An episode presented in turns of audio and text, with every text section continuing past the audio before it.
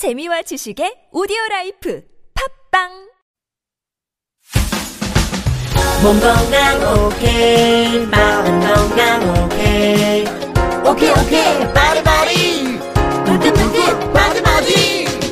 아프면 안돼. 얼마나 건강할게요.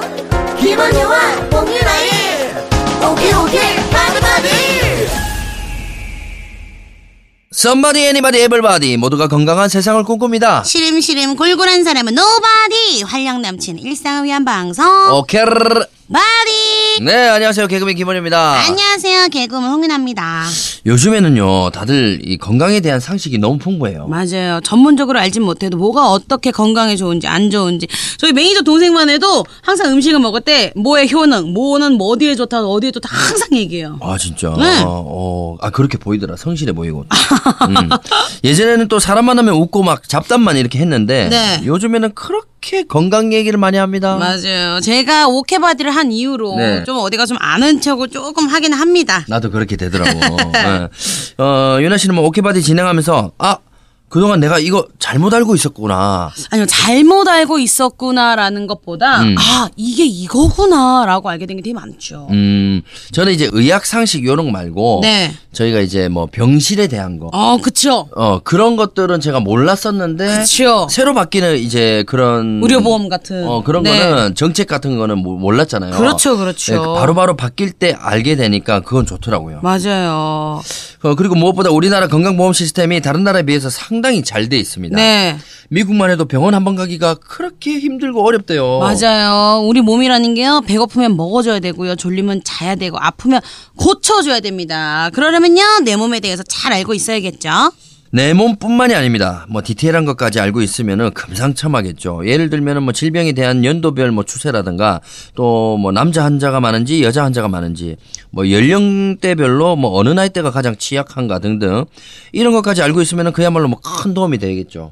근데 그거를 무슨 수로 알아요? 전문가들이나 알겠지. 찾아보면 다 나옵니다. 어디서 찾아봐요? 오케바디 진행하면서 가끔 뭐 보건의료 빅데이터 통계 결과 얘기하잖아요. 바로 그 보건의료 빅데이터 결과를 원하면 누구든지 다 볼 수 있다고요. 그 보안 자료 아니에요? 아닙니다. 누구든지 다 볼 수 있다고 얘기했잖아요. 네. 그 어떤 분야든 그 감춰야 하는 중요한 자료가 있고 뭐 떳떳하니까 네. 당당히 공개해야 되는 자료가 있는 거 아니겠어요? 그래서 오늘은 이 보건의료 빅데이터에 대해서 얘기를 한번 나눠볼까 합니다. 와, 기대되는데요. 자, 심사숙고해서 누구나 평등한 의료 혜택을 누리고 원하는 건강을 찾도록 도와주는 심평원에서 알려드립니다. 오늘의 주제는 바로 보건의료 빅데이터를 활용한 창업 아이디어 공모전. 빅데이터로 창업까지 한다고요? 자, 일단 자세한 설명을 해주실 분 모시겠습니다. 빅데이터실 빅데이터 사업부 김록영 부연구위원님. 안녕하세요. 안녕하십니까. 네, 조금 줄여서 한번 불러볼까요? 줄여서. 네, 의원님. 네. 위원님. 네, 반갑습니다. 네. 자, 우선은 보건의료 빅데이터라는 게 정확히 뭔지 좀 설명 좀 부탁드릴게요. 네. 건강보험 심사평가원은 국민이 낸 의료비가 제대로 쓰였는지를 심사하는 동시에 국민이 받은 진료가 적정한지를 평가하는 업무를 수행하고 있습니다. 이 과정에서 진료정보, 의약품정보, 의료자원정보 등 방대한 양의 데이터를 수집 관리하고 있는데 이를 보건의료 빅데이터라고 합니다. 저기 잠깐만 이 말씀이 네. 데이터가 알파고세요? 네. 컴퓨터 전자음. 좀 긴장하신 것 같아요. 전자음처럼 말씀을 하시길래. 약간 손도 떨고 계신데 편안하게 제가 좀 질문 더 해볼게요. 네. 그 빅데이터 통계는 어떤 식으로 제공되나요, 선생님? 일단 기본적으로는 건강보험 심사평가원이 공공기관 최초로 구축한 수요자 중심의 맞춤형 플랫폼인 보건의료 빅데이터 개방 시스템을 통해 국민 누구나 보건의료 빅데이터에 쉽게 접근하고 이해할 수 있도록 시각화해서 제공하고 있습니다. 누구나 볼 수 있다는데 그럼 제가 한번 이렇게 검색을 해보겠습니다. 포털 사이트에 제가 한번 보건의료 빅데이터 잠깐만요. 진짜 나오네. 보건의료 빅데이터 개방 시스템. 여기 들어가면 뭐든지 볼 수 있다는 거죠? 회원가입하고 로그인하고 그래야 볼 수 있는 거 아니에요? 회원가입까지는 필요 없고요. 네. 진료행위 및 진료비 정보, 의약품 처방 정보, 환자 수술 등에 사용되는 치료재료 정보, 의료기관의 인력, 시설, 장비 등 의료자원 현황에 관한 정보, 의료기관 의료 서비스에 대한 평가 결과 정보 등 접속만 하신다면 쉽게 찾아보실 수 있습니다. 오, 이거 보니까 이제 별의별 데이터가 다 있는 것 같아요. 자, 그러면 우리 청취자분들이 쉽게 이해할 수 있도록 뭐 하나 예를 들어주실 수 있을까요? 네네네. 네, 예를 들어서 우리나라 단일 질환 사망률 1위 뇌졸중의 경우 월별 환자 수 추이를 봤을 때 9월은 비교적 환자 수가 낮아요. 반면에 10월에 급격하게 증가하는 것을 확인하실 수 있습니다. 남성의 경우 75세부터 79세 구간이, 여성은 80세 이상에서 가장 많이 발생하고 있고요. 네. 아마 일교차가 커지고 기온이 급격하게 떨어지는데 그 영향이 있는 것 같습니다. 10월이 다가오고 있는데 특히 혈압이 높으시거나 네. 당뇨가 있으신 분들은 전문의와 상담을 통해 꾸준한 운동과 규칙적인 생활을 해주신다면 뇌졸중 예방에 도움이 되실 것 같습니다. 생활에 도움이 될 수 있는 건강 정보를 쉽게 유추해낼 수 있겠네요. 아, 여기 보면은 그 뱀물림? 뱀물림도 검색이 되네요. 뱀물림이요? 그 뱀이 한창 뭐 독이 오르는 시기가 있긴 하죠. 그죠. 그러면 제가 한번 검색해 볼게요. 어떤 데이터가 나올란지. 나왔습니다. 자. 보건의료 빅데이터 개방 시스템 웹사이트에서 국민 관심 질병 통계로 들어가면요. 바로 볼 수 있네요. 역시 7월에서 9월까지 환자가 제일 많아요. 아무래도 좀 놀러가고 여름에 산이나 계곡 쪽으로 가신 분들 많아서 그런 것 같은데요. 그리고 경북, 경기, 전남 순으로 우리 부모님들 60대 환자 수가 가장 많다고 하네요. 등산 가실 때 주의하셔야겠어요. 그러니까요. 네. 그 어플 중에 병원을 찾아주는 게 또 있더라고요.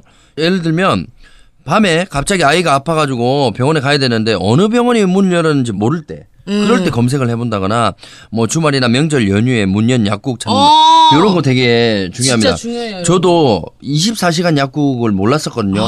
근데 찾아보면 있어요. 동대문 쪽에 가면 있어요. 네, 그리고 제가 얼마 전에 눈을 한번 다쳐가지고 그 주말인데 어디 안과를 가야 되나. 그래서 찾아보니까 또 주말에도 여는 데가 있어요. 그거 중요하거든요. 이런 정보도 보건의료 빅데이터 시스템을 통해서 제공이 되는 건가요? 네, 맞습니다. 병원과 약국의 위치, 개폐업 정보, 진료 시간 등도 제공되고 있어요. 네. 오늘의 주제가요. 보건의료 빅데이터를 활용한 창업 아이디어 공모전이라는데 혹시 이런 어플들이 공모전을 통해서 만들어진 건가요? 아, 네, 맞습니다. 네. 실제로 2017년 수상한 팀인 비바 이노베이션의 착한 의사라는 앱이 방금 말씀하신 서비스를 제공하고 있습니다. 아, 그렇군요. 올해도 그럼 공모전을 개최했다고 하던데요. 아, 네. 2015년을 시작으로 올해 5회째를 맞이했고요. 지난 7월 23일 제5회 창업 아이디어 공모전에서 10개 팀이 수상했습니다. 10개 팀. 그러면 이제 공모에 당선이 되면 어떤 혜택이 주어지나요? 뭐. 돈 나오나요? 돈. 일단 돈 나오나요? 네, 개방 시스템 활용이 좀 될 것 같아요. 아, 네, 제가 말씀드릴게요. 일단 저희 신평원 서울 사무소에 있는 보건의료 빅데이터 오픈 R&D 센터라는 곳이 있어요. 네. 이곳에서 사업 모델별 맞춤형 데이터가 제공이 되고요. 원래는 일정한 요건을 갖추고 일정 수수료를 지불해야 제공받을 수 있는 데이터인데 공모전에서 입상한 팀들에게는 무료로 제공을 해드리고 있습니다. 또한 센터 내 회의실도 무료로 사용하실 수 있고 일단 데이터 분석에 어려움을 느끼시는 분들을 위해서 저희가 이제 데이터 분석을 도와주시는 전문 분석 인력도 상주하고 계십니다. 또 있습니다. 네. 또 있어요. 제공되는 데이터는 이제 개인정보나 의료기관 개별 정보가 식별되지는 않아요. 그래서 일단은 철저히 검토한 후에 제공이 되고 있습니다. 안전하게. 빅데이터 무료 지원에 회의실 분석까지 이거 다 도와주신다면 창업에 정말 많은 도움이 될 것 같은데 또 다른 혜택이 있다고요? 또 있어요. 일단 좀 전에 궁금하셨던 일단 포상금. 그렇죠. 4개 팀에게 총 1,500만 원. 와우, 1,500. 일단 공공기관에서 주관하는 창업 아이디어 공모전 중에서는 가장 높은 포상금이 아닐까 판단이 되고요. 뿐만 아니라 선정된 아이디어를 구체화시키기 위한 1:1 컨설팅, 그다음에 창업부터 서비스 출시, 고도화까지 다양하게 구성된 창업 인큐베이팅 프로그램을 통해 창업에 성공할 수 있도록 지속적으로 지원하고 있습니다. 그러면 그 말씀하신 창업 인큐베이팅 프로그램이 구체적으로 어떤 건가요? 일단 창업을 하면서 생기는 다양한 문제나 궁금한 점들에 대해 자문을 받을 수 있도록 경영 관련 대학 교수, 뭐 투자사 대표, 로펌의 변호사 등으로 구성된 창업 전문가 자문위원회를 구성해서 전문가 자문을 지원하고 있습니다. 사실 뭐 교수, 스타트업 대표, 변호사 같은 사람들 만날 기회가 흔하지가 않잖아요. 그런 분들이 1:1로 이렇게 코칭을 해주시나요? 네, 전문가들이 사업 내용을 듣고 네. 투자를 잘 받기 위한 보완점, 네. 그다음에 예상되는 법률 쟁점에 대해서도 조언을 많이 해주시고 있고요. 네. 또 다른 프로그램으로는 올해 이제 5회째를 맞이하면서 네. 그동안 입상팀이 총 49개 팀이 됐어요. 그래서 이 팀들이 모여서 창업에 대한 고충도 공유하고 그중 성공한 창업팀에 대한 경험과 노하우도 들어볼 수 있는 멘토링 데이와 네트워킹 데이도 마련하고 있습니다. 오, 야, 이거 거의 뭐 보건의료판 골목식당이네요. 느낌 좋았어요. 네. 네. 일단 창업과 관련된 교육이나 강원창조경제혁신센터, 원주의료기기테크노밸리, 한국데이터산업진흥원과 같은 창업 전문기관 프로그램 참여도 지원을 해주고 있어서 네. 보건의료판 골목식당이 될 수 있도록 지속적으로 노력해 나가고 있습니다. 이 금액적인 네. 단위가 식당하고는 좀 완전 다르게 좀 높을 것 같아요. 네. 이쪽은. 네. 아니 이런 프로그램 지원을 받고 창업한 팀들이 좀 많을 것 같아요. 일단 2018년까지 39개의 수상팀 중에 네. 15개 팀이 창업에 성공을 했고요. 성공을 했어. 와. 네. 약 27억 원 투자 유치를 하고. 봐봐. 단위가 달라. 봐봐. 10건의 특허 출원을 했어요. 그다음에 이제 일자리는 42개 일자리를 창출을 했고요. 제가 조금만 부연을 드리면 이게 이제 5회차잖아요. 네. 보통 이제 창업 벤처 기업들이 3년이 지난 시점부터 어느 정도 성과가 나오기 시작하거든요. 네네. 그래서 아마 이제부터 본격적인 성과가 나오지 않을까라고 판단을 하고 있습니다. 아니, 그렇다면 지금까지 어떤 아이디어들이 창업 지원을 받았나요? 자, 창업 지원을 받은 몇 가지 리스트를 제가 좀 입수를 했는데요. 네.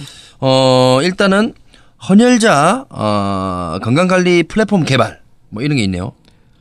제가 설명을 드릴게요. 일단 혹시 헌혈을 해보셨나요? 당연하죠. 저 많이 해봤죠. 네. 네. 일단은 헌혈하고 혈액검사 결과를 받아보셨을 거예요. 네. 주기적으로 헌혈하는 경우 이런 혈액검사 결과를 활용해서 건강상태 추이를 쉽게 알 수 있도록 보여주고 또 내가 기부한 혈액이 어떻게 이용됐는지 그렇죠? 이동 경로를 확인할 수 있는 모바일 시제품을 개발했습니다. 진짜 나 궁금한 게 있었어요. 저도. 맞아 궁금했어. 이 피가 어디로 갈까 궁금하긴 했어요. 피가 바다로 갈까 어디로 갈까 막. 그러니까 이 서비스들이 이제 헌혈자의 재헌혈을 유도해서 혈액 수급위기를 해결하는데 기여하지 않을까 기대를 하고 있습니다. 그러네요. 내가 이렇게 헌혈을 했는데 그 피가 누군가한테 가서 이렇게 도움이 되고 이러면 더 뿌듯해서 더 많이 할 것 같아요. 그러니까 예, 경로를 알게 되니까. 네.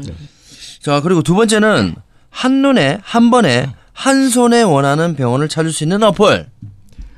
이 어플 같은 경우는 좀 요즘 많은 선보이는 어플인데요. 앞에서 네. 언급하신 것처럼 테마별로 네. 병원과 약국을 찾아주는 서비스고요. 보건의료 빅데이터 기반의 인공지능 문답 알고리즘을 개발해서 네. 음성 인식을 통해서 문답을 하고 문답 결과를 바탕으로 건강 정보를 제공하게 됩니다. 병원 약국 검색과 테마별 병원 검색뿐만 아니라 병원 평가 정보 등 원하는 정보를 안내하는 어플이라고 보시면 됩니다. 좋아요. 근데 또 있습니다. 또 있어요. 가족의 건강관리를 위한 복약관리 서비스 제공. 네. 병원에서 처방을 받고 약국에서 약을 받으면 어떤 약이 사용됐고 어떻게 먹어야 하는지에 대해서 안내해주는 서비스고요. 사용자가 약봉투를 앱으로 촬영하면 사용자와 사용자의 가족 구성원이 먹은 약들이 자동으로 기록이 되어서 투약 시점별로 알람을 보내주는 것뿐만 아니라 부작용 및 주의사항 등의 복약 시 중요한 정보도 알려주면서 정보가 누적되면서 먹어온 항생제나 진통제 등 종류별 총량도 관리를 해주는 그런 서비스라고 보시면 될 것 같습니다. 진짜 알고 보니까 좋네. 아니 어떻게 이런 아이디어를 생각하죠? 그러니까요. 머리가 다르잖아요. 그러니까요. 저희랑 다른 머리들이에요. 다른 머리입니다. 예. 네. 그럼 이쯤에서 자 올해는 어떤 아이디어들이 수상을 했나요? 올해 수상한 아이디어는 제가 갖고 있습니다. 네. 유나 씨. 야, 요거 갖고 싶다. 우선 최우 수상 SI Medical Science Team. 구체적으로 좀. 제가 이 팀에 대해서 설명을 드리겠습니다. 네네네. 이 팀은 일단 치매가 사회적 이슈로 떠오르고 있죠. 네. 요즘 소량의 이제 혈액만으로 치매 발병 가능성과 치매의 진행 정도를 신속하게 판별할 수 있는 치매 진단 키트 개발에 대한 아이디어를 구체적으로 제안을 해주셨습니다. 자 이어서 우수상 브레싱스 팀. 브레싱스. 예, 저 너무 발음이 별로죠. Breathings Team 이렇게 된 거 아니에요? Breathings Team. Breathings Team. 제 발음도 좋은 것 같진 않은데. 일단 Breathings 팀은 만성 폐쇄성 폐질환, 천식, 이게 호흡기 질환이거든요.